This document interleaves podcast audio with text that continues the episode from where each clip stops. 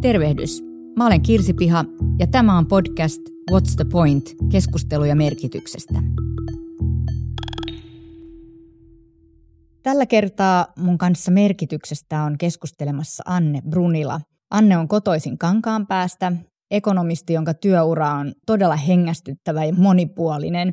Kauppatieteiden tohtori, tutkijana työväen taloudellisessa tutkimuslaitoksessa, neuvonantajana Suomen Pankissa ja Euroopan komissiossa – valtiovarainministeriön apulaisosastopäällikkö, ministeriön kansantalousosaston ylijohtaja, Metsäteollisuus ry toimitusjohtaja, Fortumi viestinnän yhteiskuntasuhteiden ja kestävän kehityksen johtaja, on toiminut usean yrityksen hallituksen jäsenenä muun muassa Sampo-konsernin koneen, Sanoman ja Stura Enson. Useamman kerran valittu talouselämän päättäjänaisten ykköseksi ja nykyään myös elokuvasäätiön hallituksen puheenjohtaja ja mikä mulle on tosi merkityksellistä, valitsi vuoden 2014 Finlandia-palkinnon saaja ja mun mielestä valitsi vielä oikein. Hänestä sanotaan, että hän on tämmöinen bisnesmaailman buddhalainen. Ihmiset, jotka tuntee Anne Brunilaa paremmin, sanovat muun muassa tällä tavalla. Työmaailmassa hänestä huokui aluksi 1980-1990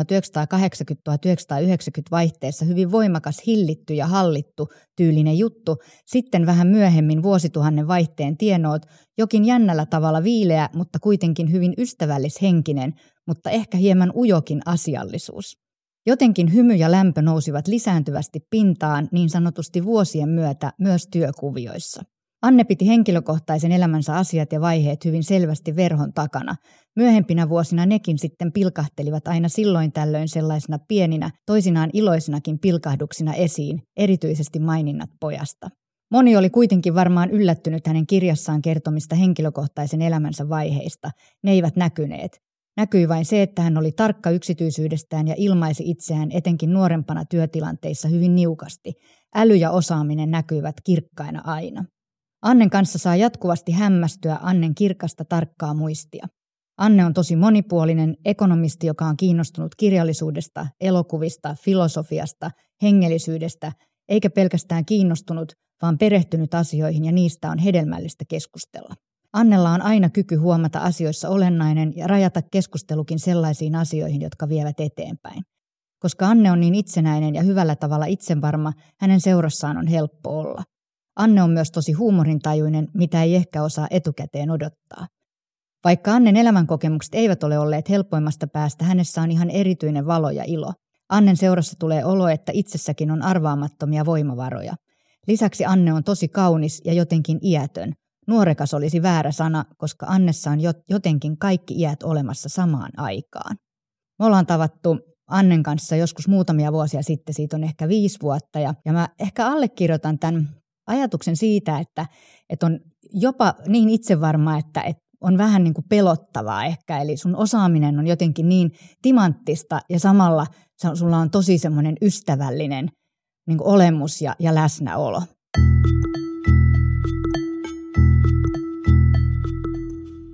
Tervetuloa Anne Brunilla. Kiitos. Tota, kun sä olet tai sua sanotaan tämmöiseksi bisnesmaailman buddhalaiseksi, niin niin tota, mä luulen, että moni bisnesmaailmassa tänäänkin on herännyt aika kiireisenä ja rynnännyt suoraan mailiin ja sen jälkeen lähtenyt töihin ja tehnyt miljoona asiaa ennen kuin kello on edes 12. Ja, ja tota, ehkä semmoista mielenrauhaa ja tämmöistä buddhalaisuutta on ollut vähän vähän. Millainen sun aamu on? Mun aamu on yleensä sellainen, että heräämisen jälkeen mä keryntään kyllä mailiin.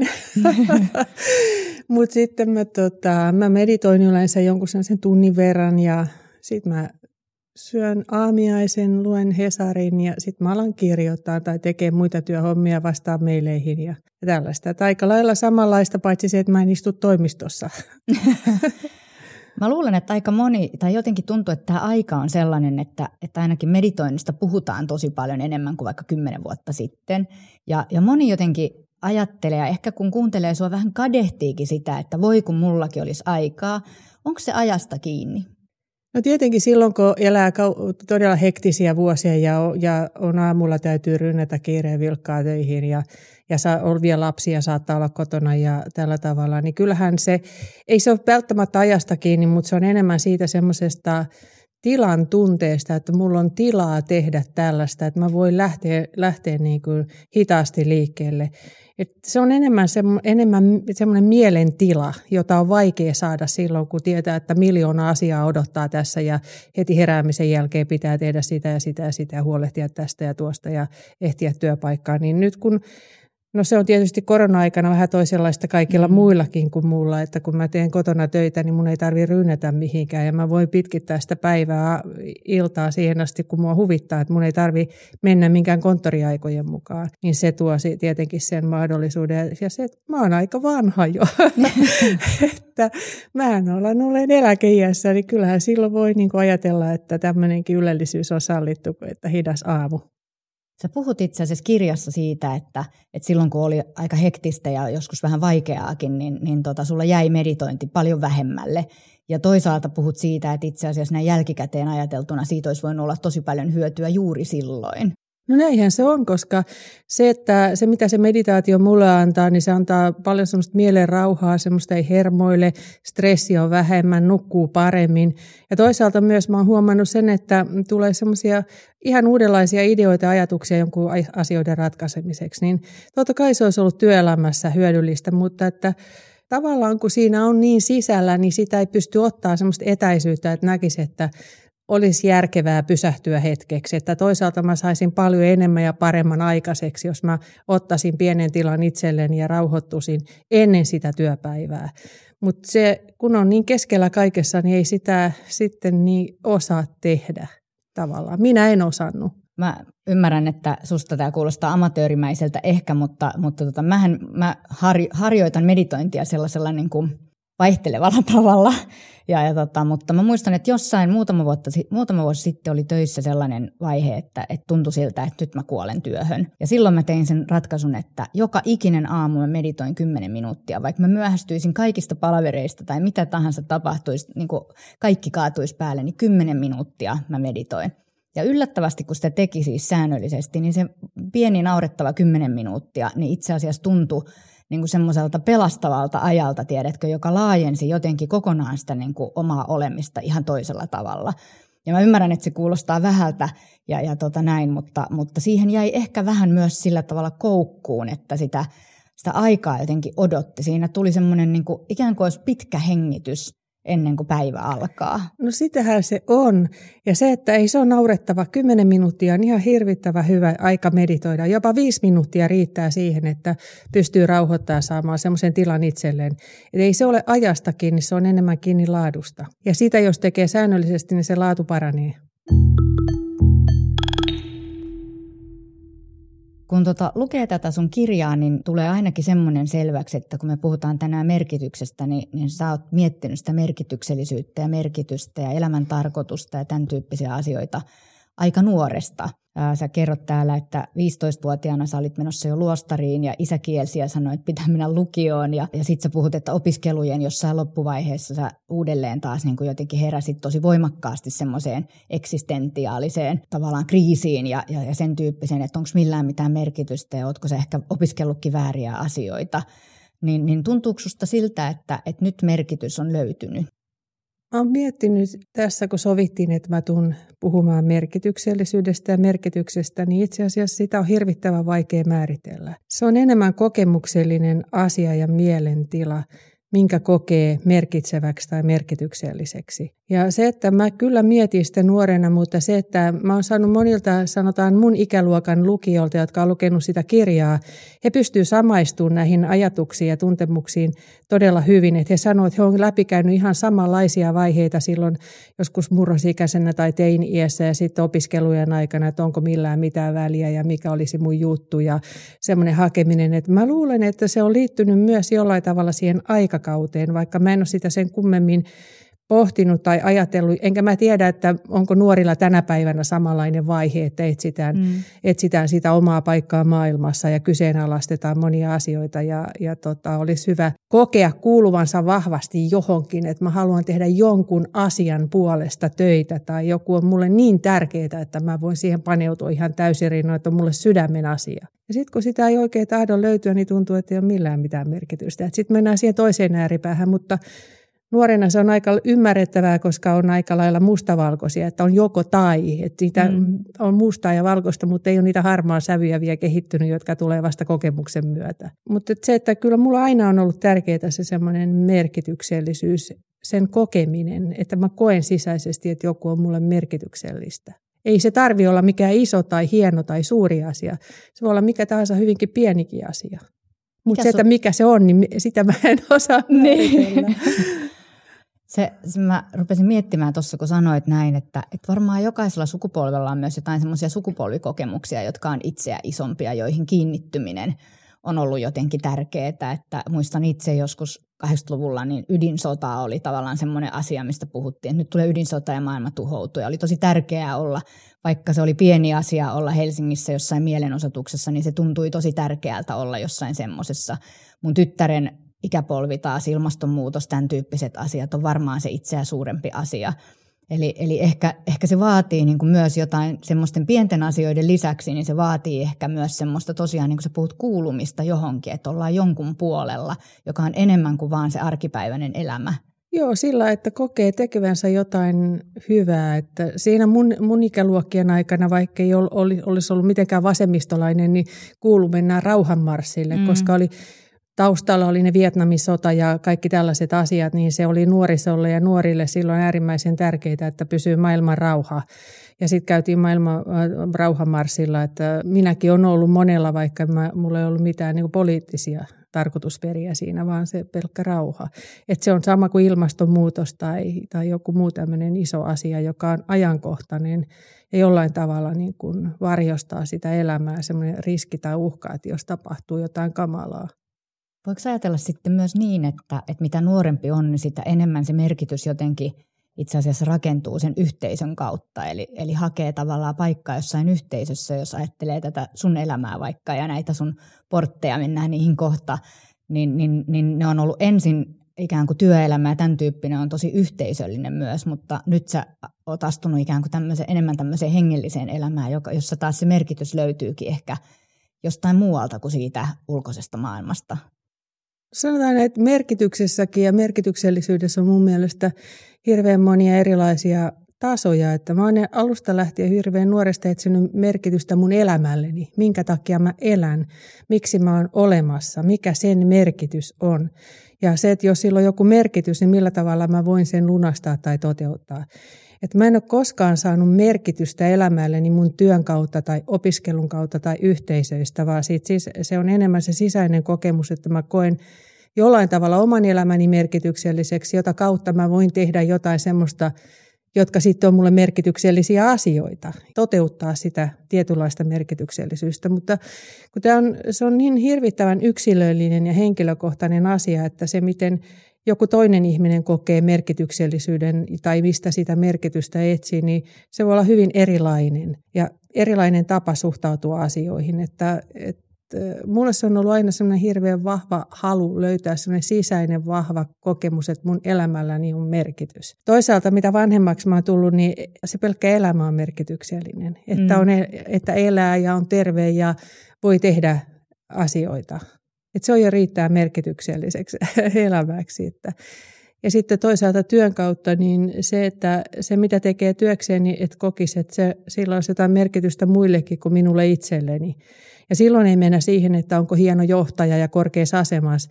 Yhtä lailla siivoojan työ on merkityksellistä, koska tekee puhtaaksi ympäristön toisille ihmisille. Mä oon hakenut aina sitä kautta sitä merkitystä, että mistä mä voisin tehdä jotakin muille, en vain pelkästään itselleni. Hypätään ihan pieneksi hetkeksi yritysmaailmaan, kun yritykset puhuu tänä päivänä tosi paljon myös tämmöistä purposeista ja tarkoituksesta ja, ja ikään kuin ajatellaan, että yrityksillä pitää olla jotain muutakin kuin vaan se liiketoiminta ja, ja, ja niin kuin tietyn tyyppinen niin kuin voiton maksimaalinen tuottaminen ja muuta. Niin uskotko tähän puheeseen? Onko se, onko se, niin kuin, onko se totta? No se kokemus, mitä mulla on yritysmaailmasta ja näähän liittyy hyvin paljon siihen, kun mietitään sitä yrityksen strategiaa ja ylipäätään sitä olemassaoloa, että mikä on tämän yrityksen olemassaolon oikeutus, että mikä on se pääasiallinen asia, minkä takia tässä tätä liiketoimintaa tehdään. Niin kyllä mä olen kokenut ne kaikki ihan aidoiksi keskusteluiksi ja aidoksi hakemiseksi siihen, että, että jokainenhan haluaisi tehdä töitä tai kuvittelisin näin, että ainakin valtaosalle on tärkeää se, että tekee töitä jonkun semmoisen asian eteen, jonka kokee jollain tavalla myönteiseksi tai positiiviseksi. Ja silloin haetaan sitä merkitystä myös, että miksi tämä yritys ylipäätänsä on olemassa. Tarvitaanko tämän yrityksen toimintaa, palveluja tai tuotteita?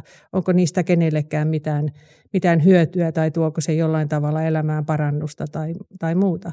Et kyllä näissä isoissa yrityksissä, joista mulla on kokemus, niin se on ihan, ihan vakavaa puhetta. Ja se on ihan hallitustason keskustelua. Kyllä, hallituksethan siitä Joo. nimenomaan keskustelee ja tekee sitten päätöksiä, että, että siihen kuuluu sitten tietysti nämä bisnesjarkonin missiot ja visiot ja, mm. ja strategiat sitten tulee ja toimintasuunnitelmat ja kaikki nämä, miten sitten sitä toteutetaan sitä tarkoitusta. Sitten jos mennään tähän vielä tähän sun kirjaan, niin siinä sä äh, käsittelet itseäsi tai sun elämää tämmöisen bön mandalan tai symbolin tai rakenteen kautta. Haluatko kertoa, että mikä se on? No mandalahan on ikivanha symboli niin kuin ylipäätänsä maailmankaikkeudelle tai universumille. Mutta toisaalta voi ajatella, että, että on niin kuin tämmöinen makrokosmos, joka on tämä universumi meidän ympärillä, ja ihminen on sitten toisaalta oma universuminsa. Ja, ja tota, mandaloissa on yleensä, siinä on se kehä, joka on niin kuin raja oman itsen ja ulkopuolisen maailman välillä, jos nyt ajatellaan, että se mandala kuvaisi vaikkapa minua tai ketä tahansa ihmistä. Ja se raja on semmoinen, että mistä sitten niin kuin, mitä päästää sieltä ulkomaailmasta sisäänsä ja toisaalta mitä itse antaa sinne ulkomaailmaan. Että meillä on jokaisella joku tietty raja. Ja se raja on vähän erilainen riippuen siitä, että missä kontekstissa me toimitaan ja minkälaisissa rooleissa me toimitaan. Että ketkä ihmiset me päästetään hyvin lähelle ja jotkut me pidetään vähän kauempana ja jotkut me pidetään siellä rajan toisella puolella. Ja tietysti siihen liittyy ne kokemukset, mitä elämässä saa eri elämän alueilla. Ja sitten symbolissa on yleensä niin kuin neljä porttia, ne on niin kuin semmoista neljä tärkeää osa-aluetta. Tietysti jos mä ajatellaan buddhalaisuutta, niin silloin ne liittyy tämmöisiin valaistumisen laatuihin, että myötätuntoon ja rakastavan ystävällisyyteen ja iloon ja kaikki tämmöisiin positiivisiin asioihin. Mutta ihmisen kohdalla sitä voi ajatella, että mitkä on ne tärkeät elämän alueet, missä toimia on. Ja näin mä oon niin kuin hahmottanut sitä omaa elämää niin kuin sen mandalan kautta. Sulla on siellä sellaiset portit, mistä puhut siellä paljon, eli koti ja lapsuus on yksi niistä, äitiys ja rakkaus on toinen, sitten on työ ja sitten on hengellinen polku. Ja mä jäin miettimään, että onko nämä myös niin kuin lineaariset jotenkin, että, että se, jos ajattelee sun elämää, niin sä meet tavallaan lähdet täältä lapsuudesta ja äitiydestä ja työn kautta ja nyt sä oot hengellisessä polussa. Että onko nämä asioita, mitkä lomittuu ja on yhtä aikaa vai onko se merkitys tavallaan semmoinen, että se saattaa niin kuin ajan myötä ja pitääkin muuttua? Ei ne ole sillä tavalla kronologisia, vaikka osa tietenkin on, että lapsu, jos mä ajattelen mun lapsuutta ja nuoruutta, niin mä hain sitä henkisyyttä hyvin varhain, hyvin nuorena. Ja mä oon lähtenyt niin kuin sitä tietä ja sitä, sitä etsintää ja harjoittaa niin kuin tämmöisiä henkisiä asioita ja ollut kiinnostunut niistä enemmän tietysti lukemisen kautta. Että lukenut monenlaista filosofiaa, lukenut erilaista uskontotiedettä, maailmahistoriaa, korkeakulttuureita, mistä nyt voi ammentaa semmoisia henkisiä arvoja itsellensä. Sitä mä oon tehnyt koko elämäni. Ja sitten tietenkin niin kuin lapsuus tuo sitten sen perustan tietyllä tavalla, että mihinkä päin lähtee, mihin suuntaan lähtee, mitä arvoja saa kotoa. Ja se arvotkin vaikuttaa tietysti siihen, mitä kokee merkitykselliseksi. Ja ne periaatteet, mikä, mitä koto on saanut siitä, mikä on hyvä elämä, miten kannattaa elämänsä elää.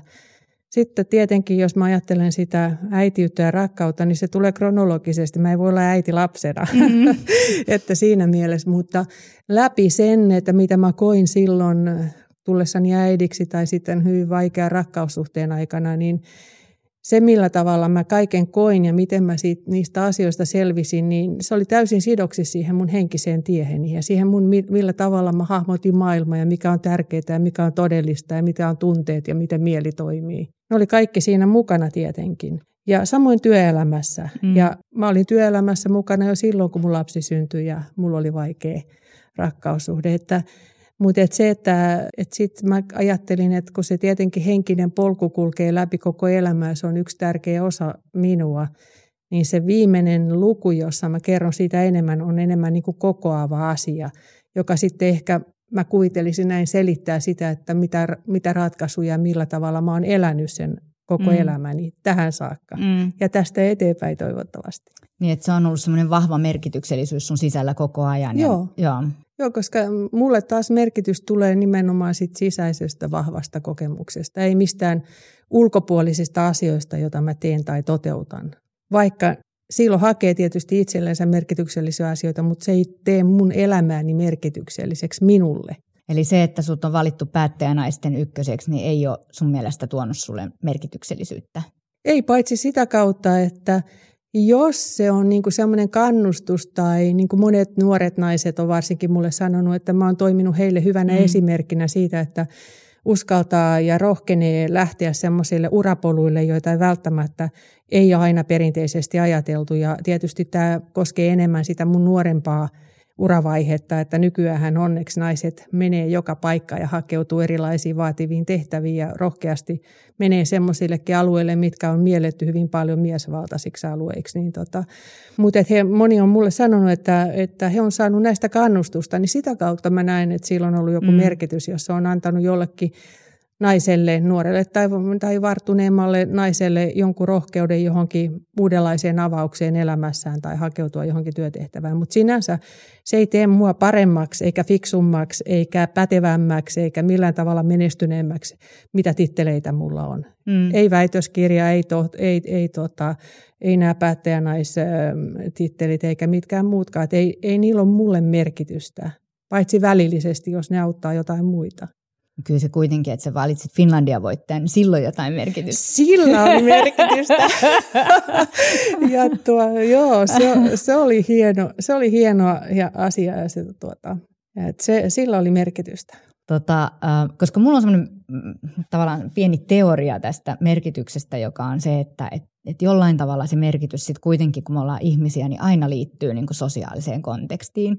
Niin mä vielä pusken kerran tätä ja kysyn, ja tota, sitten tuotaan tämä teoria, jos ei, jos ei näin käy. Niin onko tässä buddhalaisuudessa ja hengellisessä elämässä niin osa sitä merkitystä se yhteisö, jossa tätä asiaa myös, koska sähän voisit valita myös niin kuin yksin harjoittamisen, mutta sulle selvästi on tärkeää, että siinä on tämä yhteisö. No buddhalaisuudessa lähtökohta on se, jos mä mietitään niin kuin näitä korkeampia opetuslinjoja, niin kaiken sen meditaation ja harjoittamisen ja oman mielensä kehittämisen lähtökohta on se, että voi tehdä hyvää muille. Ja se merkitys tulee siitä. Ei siitä, että saa itsellensä hyvää. Mm. Tietysti jos tekee hyvää muille ja, ja se, että mitä enemmän tulee näiden harjoitusten kautta, saa itsestä sitä positiivisuutta ja, ja vähemmän negatiivisuutta ja vähemmän negatiivisia tunteita, jotka niin häviää pikkuhiljaa itsestään, kun tekee niitä positiivisia asioita ja tekee niitä harjoituksia. Se merkitys tulee siitä. Ja totta kai sitten niin kuin sillä polulla saa voimaa siitä, että on muita, jotka kulkee samaa tietä. Ja toisaalta Nämäkin on tuhansia vuosia vanhoja opetuslinjoja, joissa on pitkä linja mestareita, jotka on saavuttanut, joiden elämäkerrat on olemassa ja joiden opetukset on edelleen olemassa. Niin siitä voi nähdä, että joku ihminen on tehnyt ja mitä se on saavuttanut, kun se on tehnyt näitä ihan samoja harjoituksia, mitä mä teen tänä päivänä jolloin mullakin on toivoa niin kuin päästä paremmaksi ihmiseksi. ihmiseksi ja sitä kautta niin kuin olen muille parempi. Et eihän sillä mulle itseisarvoa ole, että onko mä mm. parempi vai huonompi ihminen, vaan sitä kautta, että minkälainen ihminen mä oon suhteessa muihin. Ja sillä tavalla tietenkin tulee se sosiaalinen konteksti. Mutta onhan tietenkin paljon myös näitä historiassa varsinkin tämmöisiä joogeja, jotka on mennyt yksinäisyyteen johonkin luolaan tai vuorille, jos nyt puhutaan sadoista, satoja vuosia sitten, niin tuota, harjoittamaan ja, ja sitten saavuttaa sen valaistumisen tai vapautumisen näistä kaikista negatiivisista tunteista ja ajatuksista ja harhaluuloista ja muista ja näkee todellisuuden sellaisena kuin se oikeasti on ilman meidän asenteita ja muita, muita tällaisia omia kuvitelmia. Niin se on se toinen tie, mutta että joku tämmöinen erakkojuttu, mutta että ei se ole se valtaosan tie. Mm. Mutta siinäkin on se, että tietysti kun ihmiset on erilaisia, niin jokaisen pitää löytää se oma tie ja se, että jos mä oon löytänyt merkitystä buddhalaisista opetuksista, niin se ei tarkoita, että kaikkien muiden pitää löytää se sama merkitys, että jokaisella on se oma tie. Mä jäin miettimään näitä sun portteja ja mä luulen, että aika moni voi, voi niin kuin allekirjoittaa, tai aika monella on nämä kolme ensimmäistä, että jollain tavalla lapsuus määrittää tosi isosti mm. meitä, niin kuin puhuit itsekin, että minkä tyyppisiä arvoja esimerkiksi sieltä tulee, ja sitten on rakkauselämä tai tämän niin kuin läheiset ihmissuhteet. Sitten aikuisena, voi olla äiti, voi olla isä, mutta voi olla, että on muita, muita niin kuin läheisiä suhteita, ja sitten useimmilla on jonkinnäköinen työ, niin kuin konteksti, mikä on merkityksellistä. Ja tämä neljäs on ehkä sitten semmoinen jotenkin, että ihmisillä voi olla tosi erilaisia, että ei kaikilla ole hengellistä polkua. Se voi olla vaikka kulttuuria, taidetta, jotain sen tyyppistä, jota toki voi myös hengelliseksi kutsua jos, jostain näkökulmasta, mutta ehkä jotenkin se, että millä tavalla löytää näiden asioiden sisältä sen merkityksen on, on tosi oleellista myös. Joo, totta kai. Ja se, että sitten täytyy muistaa, että sekin on tietyllä tavalla kulttuurisidonnaista. Että jos me mennään näihin buddhalaisiin maihin, niin se, le- se menee läpi koko kaikesta elämästä. Että ei se ole mitenkään, niin kuin mullakin menee läpi koko elämästä, että se on mikään irrallinen asia, että okei, nyt mä harjoitan buddhalaisuutta mm. seuraavan tunnin ja sitten mä taas jatkan olemista, vaan se, että se on se, miten, miten elää elämäänsä ja miten suhtautuu asioihin.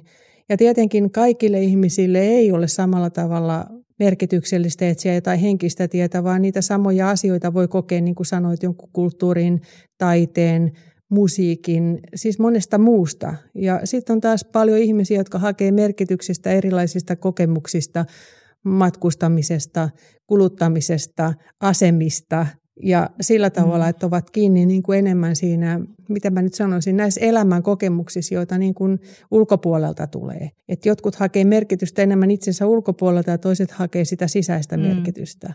Ja sitten on siinä puolivälissä olevia ihmisiä, että on kaikenlaisia ihmisiä, Niinpä. eikä se tarkoita, että jonkun tapa on parempi kuin jonkun toisen, koska jokaisen pitää löytää se oma tapa. Niinpä, ja sitten se voi olla myös sillä tavalla ehkä ikäsidonnaista tai itsetuntosidonnaista tai jotain tämän tyyppistä, että muistan aikoinaan muutama vuosi sitten tehtiin tämmöinen Aallon opiskelijoiden keskuudessa tämmöinen tutkimus, missä kysyttiin niiltä erilaisia työelämään liittyviä asioita. Ja, ja, tota, ja nuoret oli sitä mieltä ensinnäkin, että käyntikortit on ihan niin kuin vanhanaikainen juttu, mutta samanaikaisesti niille titteli merkitsi tosi paljon.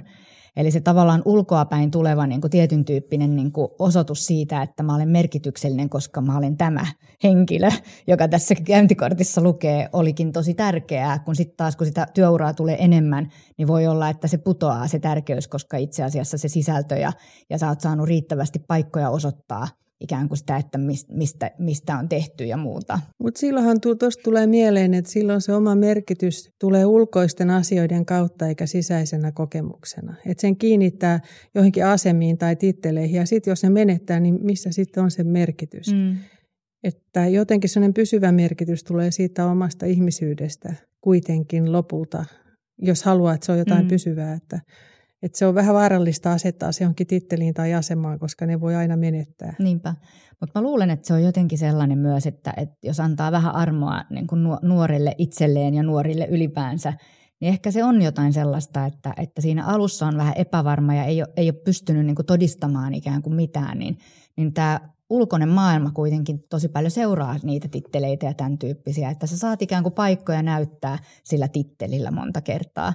Ja silloin siitä tulee merkityksellinen, koska se on siinä ulkoisessa kontekstissa, vaikka työelämässä tai, tai siinä, että pääsetkö se tekemään sellaista työtä, jonka sä koet merkitykselliseksi, niin, niin tämän tyyppiset asiat, on se sitten oppiarvo tai titteli tai joku tämän tyyppinen, on siinä alussa tosi paljon tärkeämpiä. Joo, mä ymmärrän ton todella hyvin, mutta se, että kun mä en ole koskaan ollut sellainen ihminen, Mulle sillä ei ole ollut merkitystä ja se vaikka mä olisin saanut kuinka paljon tunnustusta ulkopuolelta tai väitöskirjan tai, tai hienon paikan, niin ei se ole todistanut mulle sitä, että mä oon kauhean pätevä ja hyvä. Mm, mutta se on ehkä antanut sulle mahdollisuuksia Se on antanut totta kai mahdollisuuksia, mutta mä oon aina uskonut siihen, että mun mahdollisuudet on tullut sitä kautta, että mitä tahansa mä oon tehnyt, mä oon aina pyrkinyt tekemään sen niin hyvin kuin mä voin. Ja olla kiinnostunut aina siitä, mitä mä teen ja pyrkiä oppiin mahdollisimman paljon ja sitä kautta sitten niin ne muut mahdollisuudet on tullut, eikä sitä kautta, että mulla on ollut joku alun perin joku titteli. Kun ensin mä ajattelin, että kun mä tota, saan tämän ensimmäisen tot, tittelin niin kun valmistumis, se oli siihen aikaan kauppatieteen maisteri muuttui ekonomitutkinton nimiseksi, niin mä tehän mä tällä tittelillä voi hakea yhtään mitään työpaikkaa, joka mua kiinnostaa. Mm-hmm. että mulla on sillä tavalla niin hirveän erilainen tulokulma koko tähän mm. asiaan, joka ei ole se semmoinen yleinen tai tai hyvin tavallinen, joka voisi jakaa monen ihmisen kanssa. Et en mä tiedä, mikä kummajainen mä oon mm. ollut. Mä itse koen sen, siis jos henkilökohtaisesti miettii, niin mä koen sen niin, että titteli voi myös olla tosi ahdistava asia. Niin kuin säkin sanoit, että sulla on titteli, millä sä koet, että sä et saa semmoisia asioita, mitä sä haluat itse asiassa. Niin titteli voi määr, niin kuin jotenkin myös määrittää ihmisen tosi ahtaaksi, semmoiseksi niin kuin jotenkin tuoda sen johonkin semmoiseen kontekstiin, mitä ainakin itse kokee, että, että on, on niin kuin vaikea määritellä itseään vaan jonkun asian kautta. Tämä on totta ja varsinkin tota, mä olen aina tiennyt sen, että kun mä olen paljon julkisuudessa joutunut työn kautta esiintymään ja aina niissä rooleissa, niissä titteleissä, mitä mulla kullakin mm. on, on ollut, koska en mä ole tietenkään pyrkinyt julkisuuteen oman itseni takia, vaan niiden työtehtävien takia on täytynytkin olla julkisuudessa. Niin mä oon tiennyt, että se on muokannut monelle ihmiselle tietynlaisen kuvan minusta. Ja nyt kun tämä kirja tuli ja mä oon saanut siis valtavan paljon palautetta mm. siitä, niin yksi mielenkiintoinen palaute oli se, että kun ihmiset on ollut niin hämmästyneitä, että he ovat kuvitellut, että mä oon joku kuvapintainen bisnesnainen. Mm. Ja mä luulen näin, että ylipäätänsä niin kuin liike-elämän tai politiikan huippulla olevat ihmiset, jotka on julkisuudessa työnsä kautta, niin heistä muodostuu se ihmisille semmoisia mielikuvia, jotka ei lähde mainkaan pidä paikkaansa, että hyvin yksiulotteisia, kapealaisia Joo. ihmiskuvia, koska eivät hän he tule julkisuuteen koko elämänsä kirjolla ja eikä se ole tarkoituskaan, koska he puhuu asioista, Aivan. joilla on jotain muuta merkitystä. Ja sitten ihmiset hyvin helposti sitä kautta niin kuin hahmottaa just jonkun tittelin tai aseman tai muun perusteella, että minkälainen tämä ihminen on. Ja Joo. pitäisi niin kuin muistaa se, että ihminen, joka puhuu ö, työtehtävistään tai työhönsä liittyvistä asioista, hän puhuu vain niistä, eikä samaistaa sitä ihmistä siihen asemaan. Mm. Että se ihminen on jotain ihan muuta. Joo, se on jännää, kun sä siinä kirjassa pohdit just tätä kauppatieteiden niin kuin tiedealaa, että oliko se oikea vai oliko se väärä, onko, tässä mitään ilo, onko tästä mitään iloa ja pohdit, että sun olisi pitänyt itse asiassa yliopisto olisi ollut sulle parempi paikka ja muuta, niin Mä siinä lukiessa niin muistin, että ai niin toden totta, että mähän on kauppatieteiden maisteri myös. Että, että huomasin oikein, että, että se ei ole sillä tavalla määrittänyt mua oikeastaan millään tavalla, koska mä oon niin jotenkin un, lipsahtanut mun mielestä sellainen asia, että niin toden totta, että mäkin olin. Mutta se oli ihan hyvä, hyvä opiskelupaikka, koska se antaa Niinpä. sitten taas mahdollisuudet hakeutua myöhe, myöhemmin eri, mm. mitä erilaisempiin tehtäviin, joita sitten – tarjoutuu ja, ja omatkin kiinnostuksen kohteet voi muuttua elämän varrella, mutta se antaa pohjan todella moneen. Et mä oon hirveän kiitollinen siitä, että mä jaksoin sen, sen suorittaa ja purtaa loppuun. Joo, mä muistan myös itse, jos porteista puhutaan, että mä ajattelin, kun mä menin sinne, että no tässä on niinku paikka, mikä avaa monia portteja eikä sulje juuri mitään. Joo, näin, että... mutta se pitää paikkansa.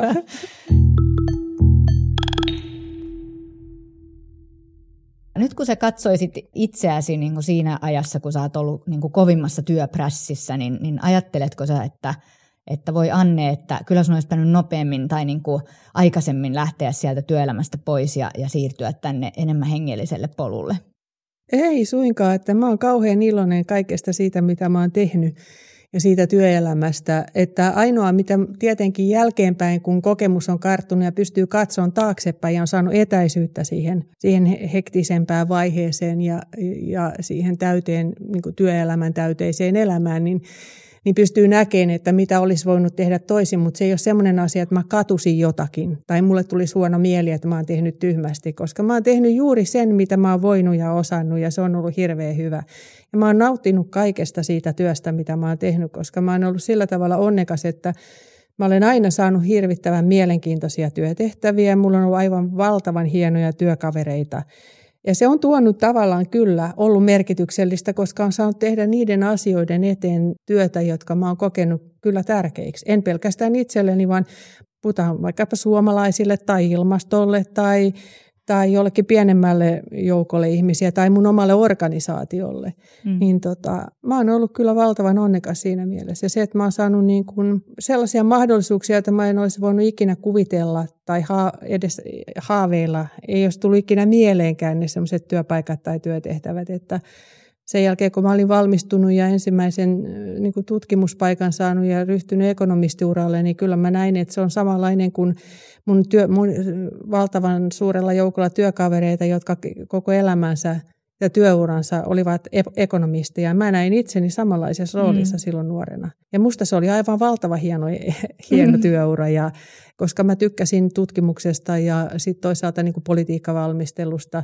valtiovarainministeriössä, Suomen Pankissa ja Euroopan komissiossa, koska se taas niin kuin vei jollain tavalla, pyrki viemään asioita eteenpäin. Ei tietenkään yksi, vaan monen muun, muun kanssa, monen muun kanssa pohtimaan sitä, että mitkä olisi hyvää ihmisten hyvinvoinnin tai toimeentulon tai elämän kannalta, jos ajatellaan taloudellisia kysymyksiä, niin ne on ollut aivan upeita ja sitten toisaalta näkeminen yritysmaailmaa hyvin läheltä ja olla sielläkin mukana. Että kyllä se on ollut harvinaisen niin kuin onnekkaita sattumuksia, sanotaan näin paljon. No itse asiassa kun sanot tonne niin kirjaa lukiessa, niin ehkä sitten kuitenkin vähän jotenkin hämmästyi sitä, että kuinka sattumavaraisena sä pidät asioita tai jotenkin kuinka epäuskoiselta sä kuulostat välillä siitä, että sun kohdalle tapahtuu tällaisia mahdollisuuksia ja sä pääset niin kuin erilaisiin tehtäviin. Sä puhut, että Bengt Holmström on esitellyt sulle tämmöisen termin kuin huijarisyndrooma aikoinaan. Niin se oli ehkä vähän hämmästyttävää. Mutta jos me, jos me katsotaan sitä ihan objektiivisesti ottaen, niin onhan se aika lailla sattumavarainen ja, ja mun mielestä aika lailla ällistyttävä urakehitys, kun mä tiedän monia mun ystäviä, jotka on halunnut ja pyrkinyt tehtäviin ja hankkinut semmoista osaamista ja kokemusta, jota kautta voisi edetä tietoisesti urallaan. Ja he eivät ole saaneet niitä mahdollisuuksia. Ja musta tuntuu, että kun mä en ole pannut tikkua ristiin sen eteen, että mä haluaisin jonkun seuraavan vaiheen urallani tai nytpä hankin tätä osaamista, että mä voisin edetä johonkin seuraavaan. Mulla ei ollut ikinä semmoista näköpiiriä eikä ikinä mitään tavoitetta. Et mun tavoite oli aina tehdä hyvin se työ, minkä mä tein, koska mulla oli aina valtava mielenkiintoisia työtehtäviä ja työpaikkoja. Että ei mulla ollut koskaan pyrkimystä mihinkään. Sitten tulee niin jostain ihan salama kirkkaalta taivaalta joku kysymys, että hei, kiinnostaisiko sinua tämä juttu? Semmoinen, jota mä en ole ollenkaan voinut kuvitella ja, ja ihmetellyt, että mistä ne on ollenkaan saanut ymmärtänyt, että tämmöinen tyyppi on olemassa kuin minä. Että mistä ne voi olla löytänyt mut, kun ei ole ollut missään niin kuin kontaktissa mihinkään niihin ihmisiin, jotka sitten on jollain tavalla löytänyt ja palkannut mm. mut sitten jonkun haastattelu- ja rekrytointiprosessin jälkeen. Mutta se ei ole lähtenyt koskaan musta itsestäni, mm. että haenpa nyt tuota paikkaa. No onko huijarisyndrooma sitten sellainen, että me kaikki kärsitään siitä tavalla tai toisella? No moni on mulle sanonut ja lähettänyt myös niinku viestiä, että olipa kauhean helpottavaa lukea mm-hmm. tämmöinen asia, että kun hekin on kärsinyt tästä koko elämänsä ja monet naiset varsinkin, jotka on hyvin menestyneitä omalla urallaan, Onhan siitä juu teorioita olemassa, että mä jonkun muutaman semmoisen artikkelinkin luin siitä, kun mä kuulin tästä huijarisyndroomasta. Ja kyllä se mua helpotti hirveästi, kun mä olin ajatellut ja ihmetellyt pitkän aikaa, että minkä takia mä kärsin tämmöisestä, kun jos mä katson ulkopuolisten kriteerien kautta, niin mulla ei pitäisi olla minkäännäköistä syytä kokea, että mä en osaa mitään, koska mä olen aina suoriutunut hyvin. Mutta siitä huolimatta, niin kun ne ulkoiset meritit ei tuo sitä semmoista sisäistä tietynlaista luottamusta, koska mä olin aina vähän sellainen epäuskonen, että kuinka voi olla mahdollista, että mä niin kuin osaisin nämä jutut, että näähän on niin kaukana jotenkin mun osaamisalueesta, vaikka sitten tietysti osaaja tekee ja muuta. Mm. No totta kai se vuosien myötä vähenee se semmoinen huijarisyndrooma ajatuskin ja semmoinen tunne, koska, koska sitten hankkii sitä osaamista ja kokemusta. Ja, tai ehkä siihen liittyy jokin semmoisenkin, että kuvittelee, että pitäisi olla jotenkin semmoinen ylivoimaisen osaava – että ihan normaalilla osaamisella pärjää. Mm. Että mä aina kuvittelin, että niihin tehtäviin vaadittaisiin jotakin aivan ihmeellisen hienoja osaavia tyyppejä. Että eihän mä nyt ole sellainen, kun mä oon ihan tavallinen. Mm. Mutta eihän, kaikkihan on niin kuin tavallisia. tavallisia. Mutta itse luulee, että ne muut ihmiset, jotka on menestynyt ja, ja tehtävissä, ne, ne on jotain poikkeusyksilöitä. Niinpä. Se on tota, tosi jännä. Mulla on edelleen sellainen, että, että jos on oikein todella stressaava aika ja on hirveän vaikeita tehtäviä, että ko, mä varmaan koen silloin, että mä oon ihan omien, niin osa, oman osaamisen äärirajoilla, niin mä näen edelleen unta siis siitä, että mä en olekaan valmistunut kauppakorkeasta. Mä oon nähnyt samanlaisia unia. ja sitten mä herään ja mä jotenkin, että valmistuinko mä? Siis on, on, sainko mä ne paperit vai enkö? onko mä nyt niin kuin kaikille kertonut, että mä oon valmistunut, vaikka mä en ole ikinä valmistunut. Joo, mä oon nähnyt ihan samanlaisia unia ja mä oon jopa mennyt niin pitkälle, että mun on täytynyt pöyhiä mun papereista, no että onko mulla tutkinto että jos se kaikki olikin itse asiassa, se oli unta. Niin, ja just totta aivan, on se, aivan. mistä mä näin unta, että eihän mulla mitään papereita ole, että kuinka mä oon niinku huiputtanut ja itseäsi myös. Joo. Tässä kirjassa sä, sun ystävä äh, kysyy sulta jossain vaiheessa sun työuraa, että mikä on sun sosiaalinen atomi? Kerro, mitä tarkoittaa sosiaalinen atomi? No, tämä mun ystävä oli opiskelemassa Tampereen yliopistossa ja mm, olikohan se nyt jotain työnohjausta tai työpsykologiaa tai tämän tapasta jossa sitten oli opetettu, että piirretään niin semmoinen ympyrän kehä, ulkokehä ja sisäkehiä, ja sitten ruvetaan katsoa, että minkälaisia sosiaalisia suhteita on, että ketkä on lähinnä ja ketkä on sitten seuraavalla kehällä ja ketkä sitä seuraavalla kehällä, ja minkälaisia sosiaalisia suhteita on. Ja sitten tämä mun ystävä tietenkin, kun hän hyvin tiesi mun elämäntilanteen, ja se oli just sitä aikaa, kun mun isä oli sairastunut, ja, ja, tota, ja mä tein hirveän paljon töitä, enkä koskaan kerännyt tapaa mun ystäviä, että aina kun, aina kun sit se aika tuli, että pitäisi tavata, niin mä sanoin, että sori vaan, en mä nyt pääse, että mulla on yksi kokous.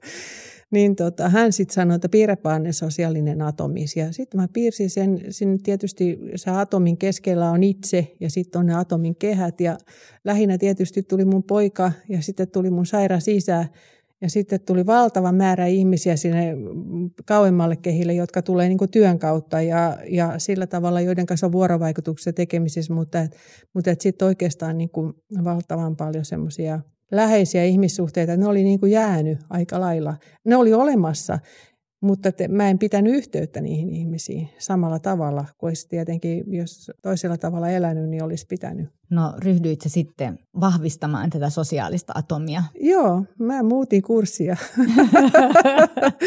mä, mä huomasin, että itse asiassa tota, kyllä mä voin sanoa ei. Koska mm. mulla on mm. ollut aina hirvittävän vaikea sanoa ei, jos mua on pyydetty tekemään joku asia tai tulee mukaan johonkin porukkaan tai johonkin projektiin. Jos mä oon kokenut, että okei, okay, että mulla on tätä ja tätä nyt osaamista ja nämä tarvii sitä ja itse asiassa mä voisin auttaa näitä, niin mä oon kokenut, että kyllä mun nyt täytyy sitten vaan mennä mm. mukaan. Ja tietysti mä innostun helpolla, että ne on ollut kaikki kiinnostavia ja, ja ihmisten kanssa on kiva tehdä töitä, mutta se, että jos kaikki suhteet sitten lopulta kulminoituu siihen, tehdään, suoritetaan aina jotain tai tehdään jotain työtä, niin – niin ei se, se kaventaa sitä elämänpiiriä. Ja, ja sitten ystävät on monesti hyvin monilta erilaisilta alueilta, että työelämän kautta tapaa aika lailla samantapaisia, samantaustaisia ihmisiä, ihmisiä mutta sitten ystäväpiirissä voi olla niin kuin hyvin erilaisia ihmisiä, hyvin erilaisista kokemusmaailmoista, joka sitten tietenkin on hedelmällistä ja hyvää ja, ja läheiset ihmissuhteet on tärkeitä, niin sitten mä opin pikkuhiljaa sanoa ei. Ja mulle tuli aina tilaa ja mä yhtäkkiä yllättäen pystyinkin tapaamaan mun ystäviä aina silloin, kun oli sovittu. Mä en osannut ehkä näin niin kuin jotenkin hienosti suunnitella tätä ja miettiä sosiaalista atomia, mutta nyt mä kerron asiaa, mitä mä en ole kertonut itse asiassa kyllä varmaan missään. Niin mä olin nuori, nuori tyttö silloin tai nuori nainen ja, ja kokoomuksen varapuheenjohtajaksi valittu ja se tarkoitti siis sitä, että niitä pyyntöjä ympäri Suomea puhumaan tuli koko ajan. Ja niitä tuli siis massiivinen määrä ja mun kalenteri oli aivan täynnä. Ja ne oli kaikki tietenkin viikonloppuisia iltaisin. Ja sitten mä niin totean, että tämä on ihan mahdotonta, että mulla ei ole siis mitään aikaa. Mulla ei ole siis omaan elämään absoluuttisesti minuuttiakaan nukkumisen lisäksi. Ja sitten mä mietin, kun mulla oli vähän sama, että kun pyydetään, niin totta kai mun pitää mennä. Ja kun kalenterissa kerran nyt on toi tunti tossa, niin tietysti mun pitää sinne mennä. Ja tota, sitten mä jossain vaiheessa mä tajusin, että hetkinen muuten, että se, joka soittaa, niin sehän ei tiedä varsinaisesti, että onko mulla siinä kalenterissa tilaa silloin vai ei. Ja, tota, ja sitten mä niin ajattelin, että siinä voisi olla jotain. Ja silloin mä annoin itselleni ikään kuin luvan sanoa, että ei, koska mä ajattelin, että siinä olisi voinut jo olla jotain. Ja että mä joka tapauksessa olisin joutunut sanomaan tälle ei. Mutta mä joudun pelaamaan mun oman mielen kanssa tämmöisiä pelejä, että mä sain itselleni niin kuin jonkun lauantai vapaaksi. Siksi, että muuten se jotenkin semmoinen omistautuminen tai semmoinen ehkä myös niin kuin merkitystä voi olla liikaa, että se oli niin kuin liian merkityksellistä ja sen takia se vei ikään kuin kokonaan sen ajan, mikä niin kuin sanot itsekin, että se ei ole sitten taas tervettä elämää. Niin, koska mulla oli aina sellainen huono omatunto, että voinko mä kieltäytyä, että onko Just mulla näin. oikeus sanoa ei.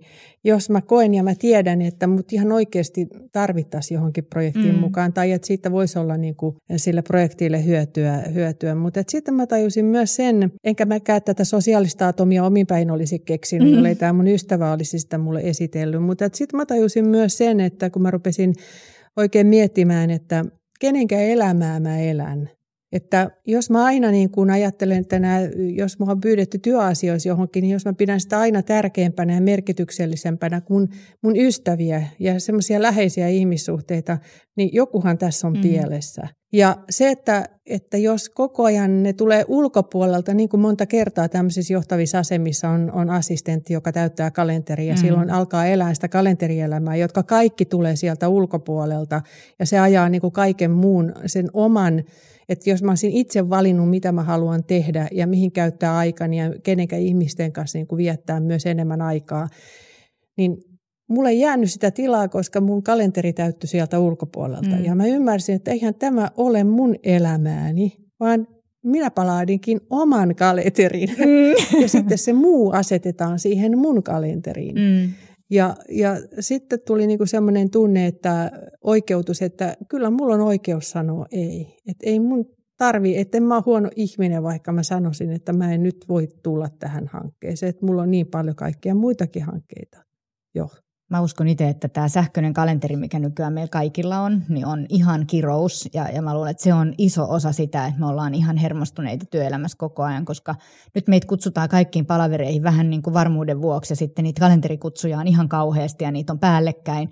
Ja sitten sulla tulee tosi vaikeaksi itse asiassa niin kuin jotenkin pysähtyä ja miettiä, että hetkinen, mihin mua oikeasti tarvitaan, Joo. koska sä et oikein tiedä. Ja siinä on vähän epämääräisiä kutsujakin, sä et ole ihan varma, mikä siellä on, ja ehkä mun on pakko olla ja muuta. Ja sitten me ravataan palaverista toiseen, ja, ja, tota, ja meiltä niin kuin jotenkin se koko fokus niin kuin katoaa. Joo, se hukkuu, koska se, että ei pysähdy koskaan niin kuin miettimään, että mitkä ne on ne asiat, mihin nyt pitää keskittyä ja mihinkä pitää laittaa se oma energia ja aikansa.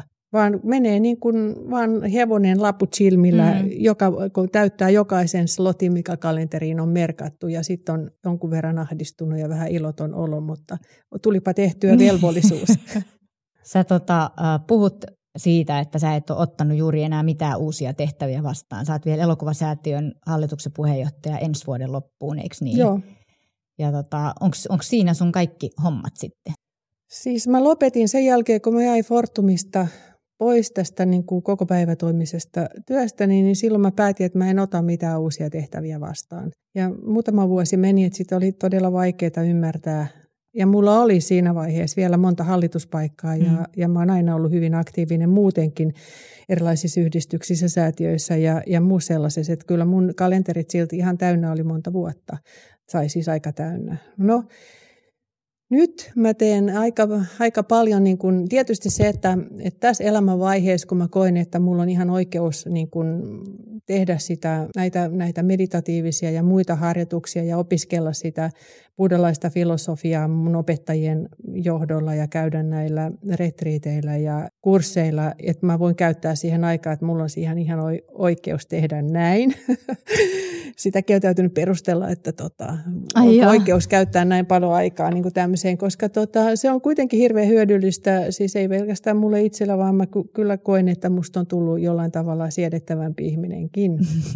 Mutta sitten tota, kun mä oon näin vuosien aikana oppinut ja jotenkin niin kuin tullut hyvin läheiseksi monenkin tämmöisen suuren mestarin ja opettajan, opettajan tota oppilaana, niin mä teen hyvin paljon, autan heitä. Esimerkiksi yhtä opettajaa autan sillä tavalla, että me käännetään tämmöisiä satoja ja tuhansia vuosia vanhoja tiipetilaisia tekstejä englanniksi, koska niitä on hyvin vähän tästä mun opetuslinjasta käännetty, että niitä niin kuin länsimaiset, jotka ei osaa tiibetin kieltä, niin on hirvittävän vaikea perehtyä. niihin Osaat sä tiibetin kieltä? Siis hyvin elementäärisesti, todella Joo. vähän, mutta siis kun me tehdään mun opettajan kanssa yhdessä, yhdessä sitä, niin se, se sujuu tosi hyvin, mutta vie todella paljon aikaa. Ja sitten on, muita tällaisia projekteja ja hankkeita, että, joissa mä oon niin kuin mukana ja, ja teen näitä töitä ja nettisivuja luostarille ja tällaista, tämän tällaista ja niin kuin semmoista sanotaan vapaaehtoistyötä, mutta et se, että kyllä mulla kaikki päivät täyttyy. Sitten mä täytyy, kirjoitan uutta kirjaa. No mä menisin kysyä, kun sä puhut, että sä kirjoitat, että mitä sä kirjoitat? No mä kirjoitan tästä liittyen tähän tämmöiseen henkiseen polkuun, mutta et mä en nyt siitä enempää puhu tällä hetkellä. tällä hetkellä että tota, joo, mutta se on mielenkiintoinen projekti. Ja liittyy just tähän, tähän tota opetustraditioon, mitä mä nyt tota, olen viimeiset vuodet harjoittanut ja harjoitan loppuelämäni.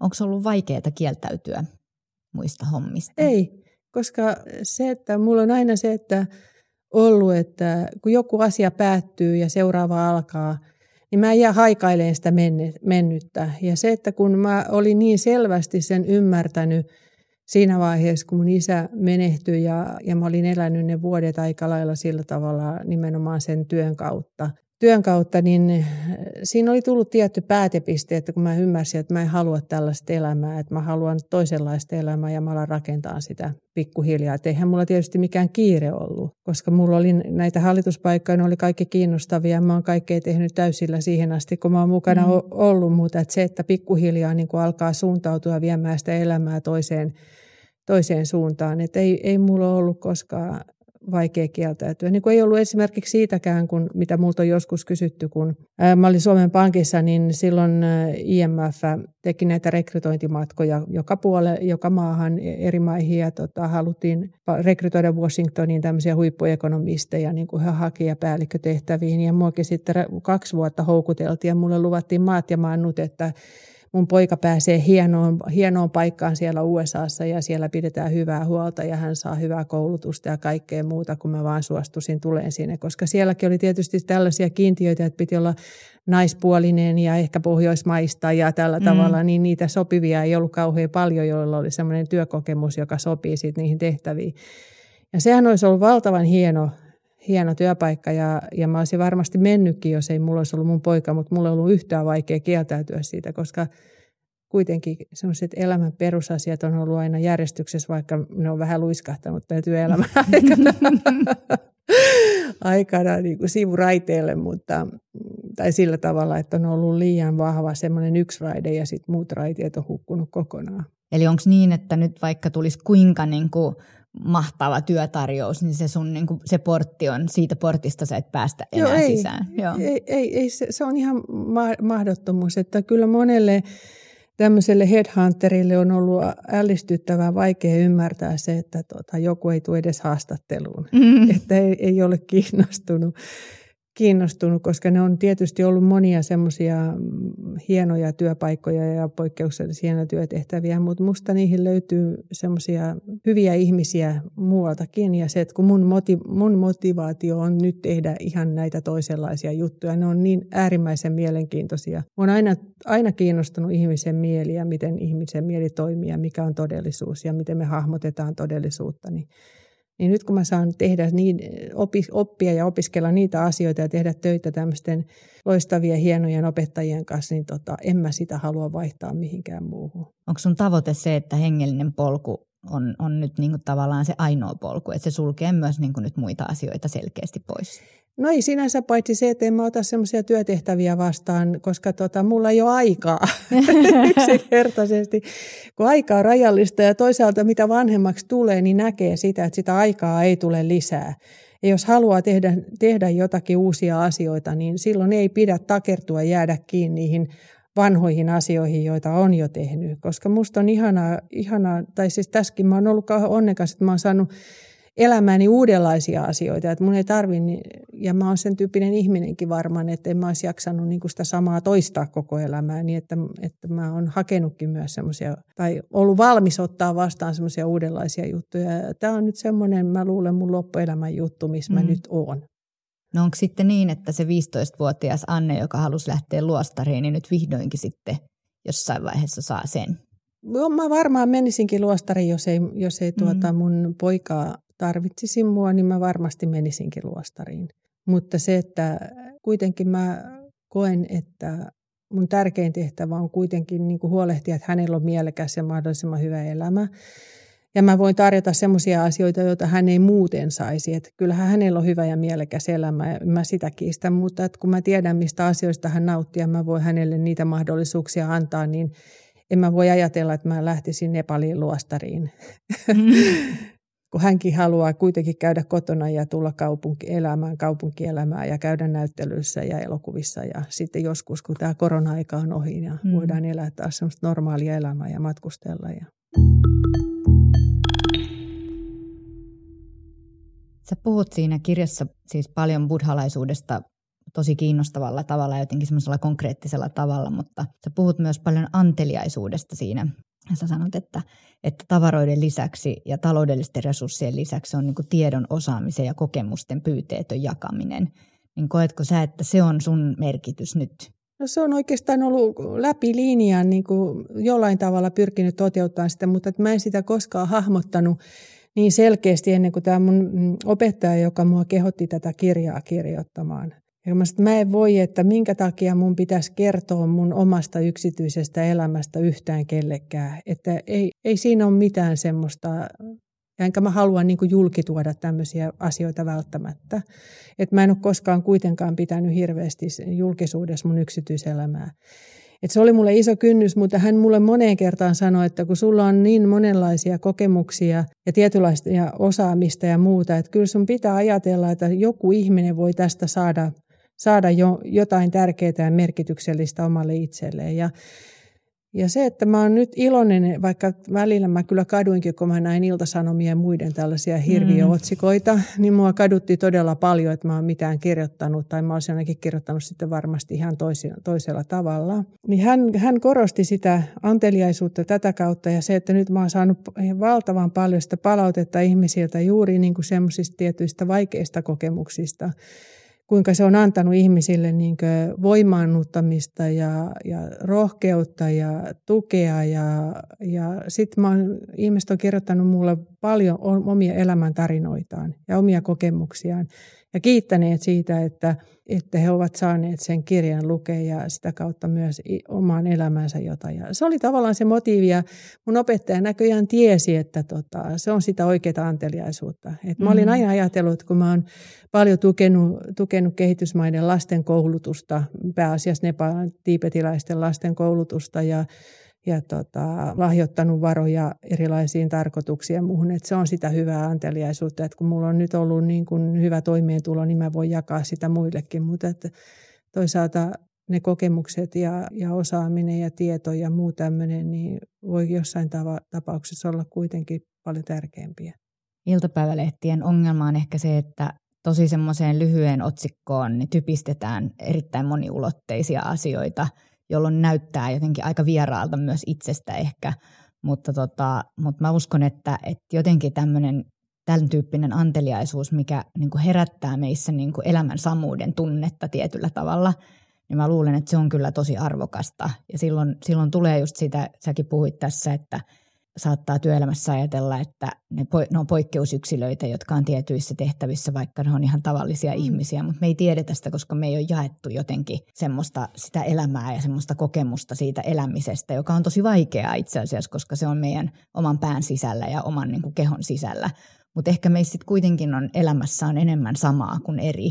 Joo, kyllä mä uskon tähän ja mä ajattelen näin, että miksi mä niin kuin, yksi, yksi syy tietenkin mulle, että miksi mä ajattelen, että ja kuvittelin nuorena varsinkin, että nämä ihmiset, jotka on jossain ministereitä tai politiikan huipulla tai korkearvoisia virkamiehiä tai toimitusjohtajia, puhumattakaan vuorineuvoksista, että ne on jotakin täysin mun ulottumattomissa olevia superihmisiä. Kun ajattelen mun taustaa, kun mä tuun hyvin vaatimattomasta taustasta, niin enhän mä voinut kuvitella, että mä yhtäkkiä peräisin tuolla näiden ihmisten mm-hmm. kanssa ja olisin tavallaan tasa-arvoinen heidän kanssaan. Että se oli mulle niin vieras ja kaukainen maailma, mutta et tietenkin ei se sen, kaikki ihmiset kuitenkin, me ollaan hyvin samanlaisia, meillä on samanlaiset tarpeet ja, ja, ja tota, et ei, ei semmoisia superihmisiä tarvi ajatella olevan. Mm. Et, et me ollaan kaikki superihmisiä tai me ollaan kaikki tavallisia. Et me ollaan kuitenkin vain ihmisiä. samanlaisuudesta puheen ollen, niin, niin tota, mä löysin sieltä yhden asian, missä meillä on samanlaisia piirteitä.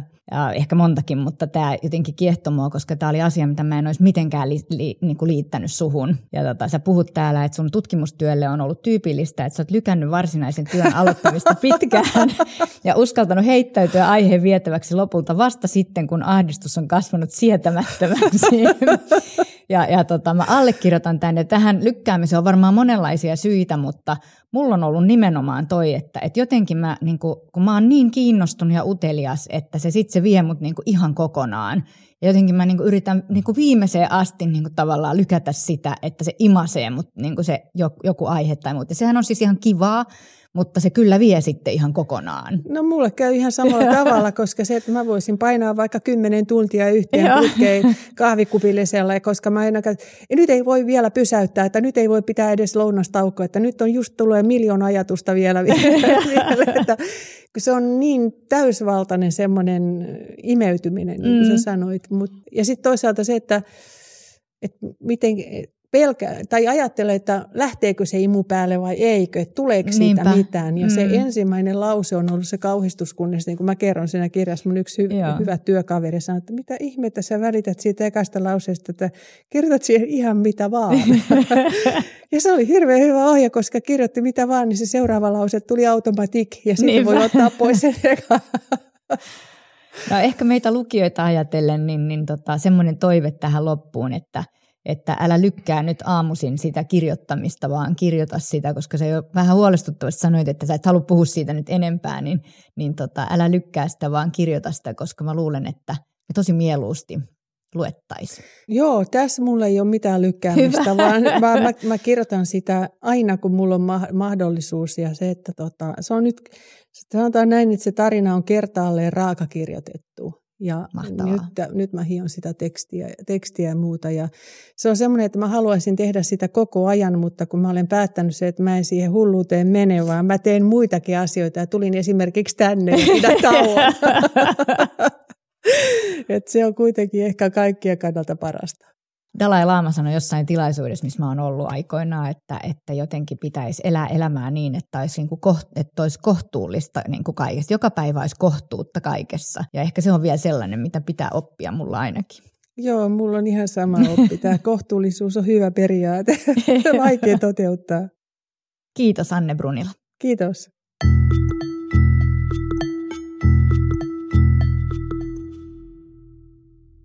Anne Brunila on tosi jännittävä ihminen siinä, että useasti tuli tunne siitä, että tämä tosiaan on iätön, kuten tämä tuttava häntä luonnehti. Ällistyttävää on myös semmoinen vähän huoleton suhtautuminen kaikkeen saavutettuun, jonkinlainen epäusko oman elämän saavutuksiin, kuten vähän kirjan nimikin antaa ymmärtää, kuka olisi uskonut. Moni voisi itse sanoa – Jäi miettimään vielä tätä käyntikorttikeskustelua, sitä kuinka jollain asialla voi olla välillistä merkitystä siksi, että sillä on merkitystä muille siinä ympäristössä. Nuori ensimmäisissä työpaikoissa oleva saa jotain painavuutta ehkä tittelillä, joka vaikuttaa siihen, kuinka muuttaa sitten tämän ihmisen näkee. Ei vaan nuorena, vaan myös rautasena ammattilaisena – Toisaalta vanhemmiten tällä ei ehkä ole enää niin paljon merkitystä, kun natsoja on tullut tekemisestä, siitä mistä Annekin puhui, kun pyrkii tekemään hommat hyvin, siitä syntyy hyvä maine, mutta nuorena sitä ei vielä ole. Toisaalta sama koskee vaikkapa nyt papin virkaa. Hautajaisissa se, että papilla on nimenomaan papinpuku, niin sillä on merkitystä. Pappi farkuissa ja teepaidassa siunaamassa viimeiseen lepoon ei tunnu samalta, vaikka ihan sama viisas ihminen olisikin – Toisin sanoen pintakin voi itse asiassa olla merkityksellistä. Thank you